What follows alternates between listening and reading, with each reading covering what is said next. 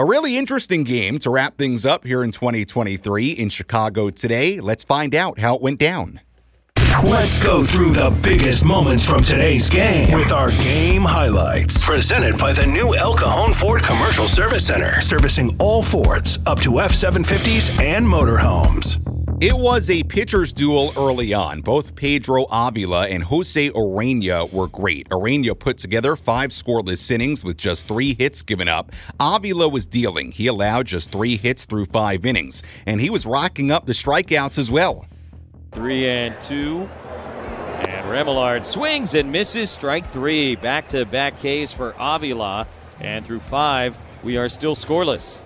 Avila was done after five scoreless innings. Urena pitched a scoreless top of the sixth inning despite allowing a single and a walk. Ray Kerr stranded two runners on base in the bottom half. Padres put two on in the top of the seventh inning, but they did not score. White Sox had a runner on third base against Scott Barlow in the bottom half of the inning, but they didn't score either. In the eighth inning, we were still scoreless. Garrett Crochet pitched a 1 2 3 frame. Tom Cosgrove put two base runners on in the bottom half. He faced Tyler Naquin Naquin.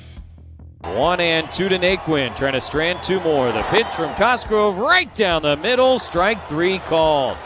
No runs, a hit, and two more men left on base.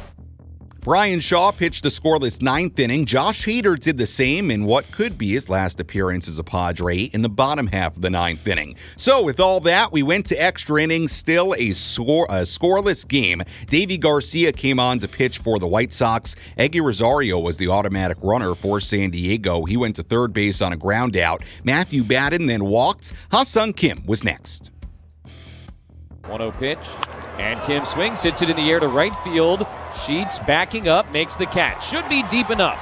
Rosario tagging on his way, no chance to get him. A sac fly for Ha-Seong Kim. And in the 10th inning of game 162, the Padres take a 1 0 lead.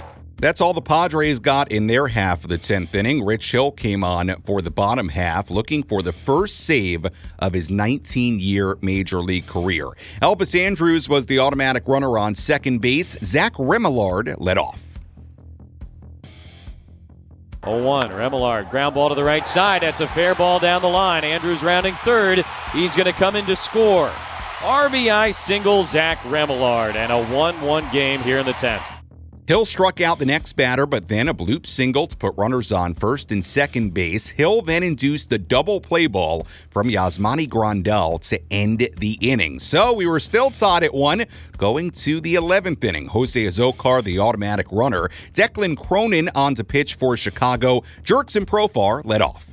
Jurickson, a switch hitter batting left handed, one for four on the day. Swings at the first pitch and rips it into right center, a base hit. Uh, Azocar rounding third. He's going to score easily. And on the first pitch of the 11th inning, the Padres go back in front. It's 2 to 1. That was all the Padres got in that top of the 11th inning. So they had that 2 1 lead going bottom 11. Rich Hill returned to the mound with the free runner on second base. He struck out the first batter. A ground out moved the runner to third base. The last chance for the White Sox was Trayce Thompson. Lee at third, two down, one and two. The pitch from Hill swung on and missed strike three. Big fist pump and a big smile from Hill as the Padres win in 11 innings and close out the season with a 2 1 victory over the White Sox. 82nd win of the year, and the Pods will end 2023 having won 14 out of their last 16 games.